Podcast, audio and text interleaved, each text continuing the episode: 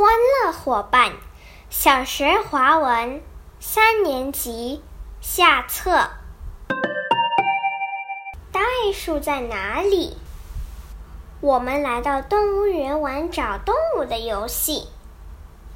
老师给每个小组一张地图和活动说明，每组必须找到指定的动物，给它拍张照片。然后回到起点，最先回来的那一组就是第一名。我们小组要找的是袋鼠。我们讨论了一会儿，决定了一条路线，就出发了。组长康康边走边指着地图说：“沿着中间的小路往前走。”就会看到左边有个水池，白老虎就住在水池中的小岛上。再往前走，右边是猴子住的小山，袋鼠的家就在小山的后面。在康康的带领下，很快的，我们找到了袋鼠。有只袋鼠的袋子里还有个宝宝呢。我们拍了照，完成了任务，就急忙赶回起点。在回去的路上，我们看到一只漂亮的孔雀，就追着给它拍照，结果忘了时间。当我们回到起点时，同学们都已经在那里了。我们虽然是最后一名。但是仍然很开心。爬上山坡，雨过天晴，小山坡上一片绿油油的。蜗牛和乌龟约好了，一起到山顶看黄昏的景色。乌龟一口气爬到山腰。他回头看见蜗牛还在山脚下，便大声的喊：“你爬的这么慢，几时才能爬到山顶呢？”“慢，有什么关系？只要我坚持下去，努力的爬，天黑以前，我一定能爬到山顶的。”蜗牛一边回答，一边继续爬着。蜗牛沿着山坡慢慢的爬，疲倦了，也没有停下来休息。乌龟看了，十分感动。当蜗牛快爬到山顶时，乌龟忍不住给它打气：“加油，加油！”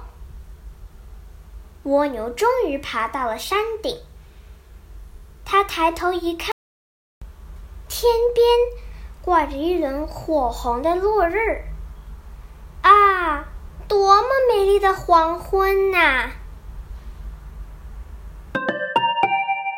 可爱的大熊猫，大熊猫长得很可爱，它的身体胖胖的，毛滑滑的，尾巴短短的，头上长着一对圆圆的黑耳朵。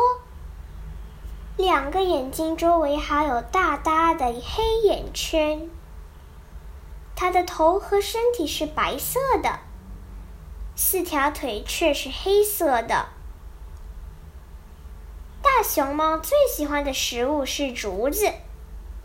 吃竹子时，它会先把竹子咬断，然后左一口右一口的吃起来。大熊猫的食量可大了，一天要吃十公斤左右的竹子才够呢。大熊猫喝水的样子很有趣。来到河边，它先用爪子挖一个小水坑，然后就咕噜咕噜的喝起来，直到把肚子喝得圆圆的。喝完水。它就会在河边躺上几个小时，躺够了，它才慢慢的爬起来，摆动着胖胖的身体，又找食物去了。我的汗在哪里？小花猫看见人们满头大汗，觉得很奇怪。咦，我怎么没有汗呢？他决定去问老牛。老牛指着自己湿淋淋的鼻子说：“我的汗在鼻子上。”小花猫摸摸自己的鼻子，没有汗呐。他再去问小马。小马正在树下乘凉。他指着自己的身体说：“我的汗在身体上。”小花猫舔舔了自己的身体，没有汗呐。他又去问小狗。小狗在园子里伸着舌头，喘着气说：“我的汗在舌头上。”小花猫看不见自己的舌头，就请小狗帮忙检查。小狗忍不住笑了。哈哈哈哈哈！你又不是小狗，汗怎么会在舌头上呢？哈哈，你看看你的脚底吧。小花猫把脚掌翻过来，摸了摸，笑了。啊，原来我的汗在脚底下。谁是猪肚皮？假期里的一天，妈妈带朱月坡去参加写字班。因为他平时写字不认真，所以妈妈要他好好学习写字。上课了，老师让同学们练习写笔画。月坡心想：这太简单了。他很快就把笔画和自己的名字写好了。他看也没看，就放在了老师的桌上。他跑回座位，偷偷的拿出一本漫画看了起来。小安交作业时，看到月坡写的名字，忍不住笑出了声。老师，谁是猪肚皮？同学们听到了，也跟着哈哈大笑起来。老师看了看，说：“哎呀，怎么把月坡写成肚皮了？”这时，月坡觉得很不好意思，真想在地上挖个地洞钻进去。老师说：“同学们。”认真写字很重要，不然就会闹笑话。月坡以后写字再也不敢马虎了。错别字。有个青年到城里去做买卖，半路上遇到了大风雨，他在雨中赶路，结果生病了。他只好写一封信，请人给父亲送去。爸爸，天下大雨，别人有命，我没命，所以病倒了。风雨这么大，没命是不行的。你有命就送命来，没命就送钱来让我卖命。几只。青年的父亲看了信，不知道信里写的是什么，只好一字一字慢慢的读。结果，他发现儿子写了好几个错别字。圈圈圈。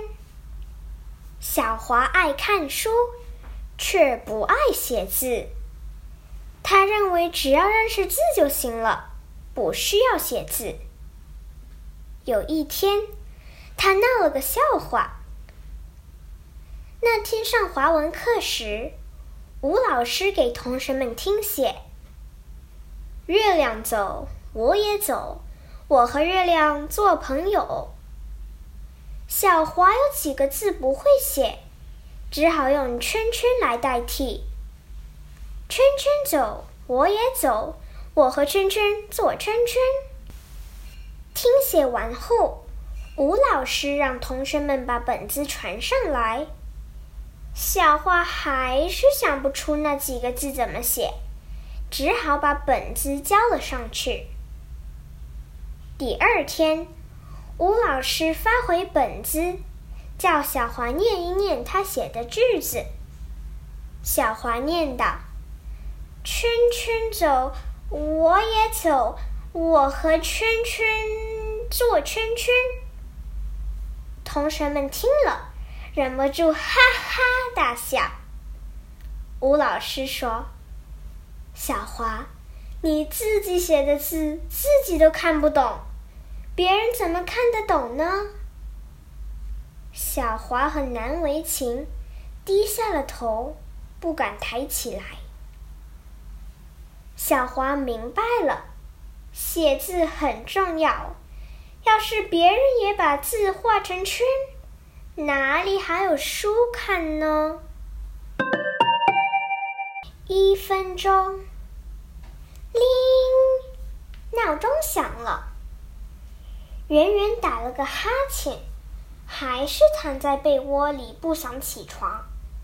他想，再躺一分钟吧，只是一分钟，不会迟到的。过了一分钟。圆圆才心不甘情不愿的起床，他慢慢吞吞的吃了早餐，才去上学。刚走到十字路口，他看见绿灯闪了几下，正想走过去，红灯却亮了。圆圆等了一会儿，绿灯才亮。这时，他看见自己要搭的巴士停在车站。就赶紧跑了过去，眼看就快到车站了，巴士却开走了。他想：“唉，要是早一分钟就好了。”圆圆又等了好一会儿，才坐上另一辆巴士。到学校时，他迟到了二十分钟，老师已经上课了。圆圆非常后悔，要是早起一分钟，两分。老师发回了数学试卷，叫我们带回家给家长签名。这次考试我得了一百分，我兴高采烈的跑回家，告诉妈妈这个好消息。妈妈听了很高兴，可是她正要出门，就叫我把试卷放在桌上，等她回来后再签。第二天早上，我起来时，妈妈已经上班去了。桌上有一张便条：“欢欢，第一题的答案是一万，不是一千，你答错了，应该减掉两分。”记得请老师重新算一算分数。妈妈，十月八日晚上十一点。看了便条后，我立刻检查试卷，果然我答错了，老师却没发现。我一直在想，要不要告诉老师呢？如果告诉老师，我就不是满分了。可是，如果不告诉老师，我心里感到不安。最后，我做了个决定，放下了心中的大石头。小朋友们，你们知道欢欢做了什么决定吗？我觉得，欢欢决定告诉老师，因为那两分。并不属于他。这匹马不是你的。一天，有个邻居偷走了华盛顿的一匹马。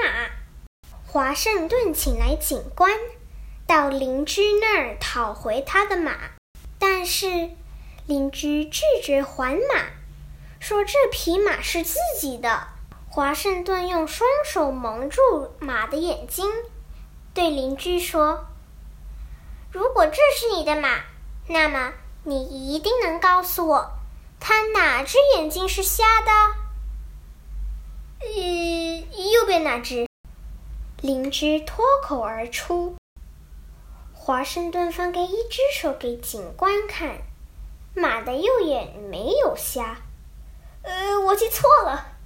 邻居连忙改口：“是左眼瞎了。”华盛顿又放了另一只手，马的左眼也没瞎。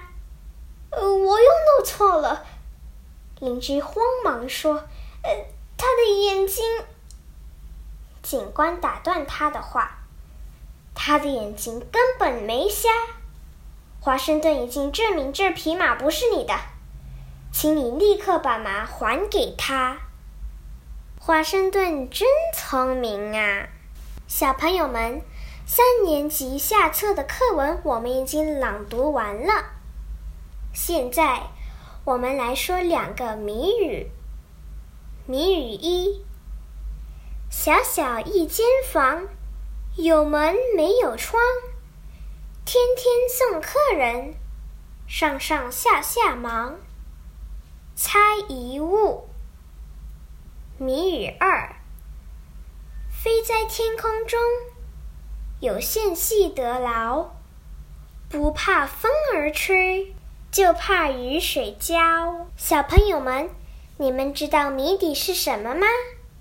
知道的话，告诉我吧。下次再见。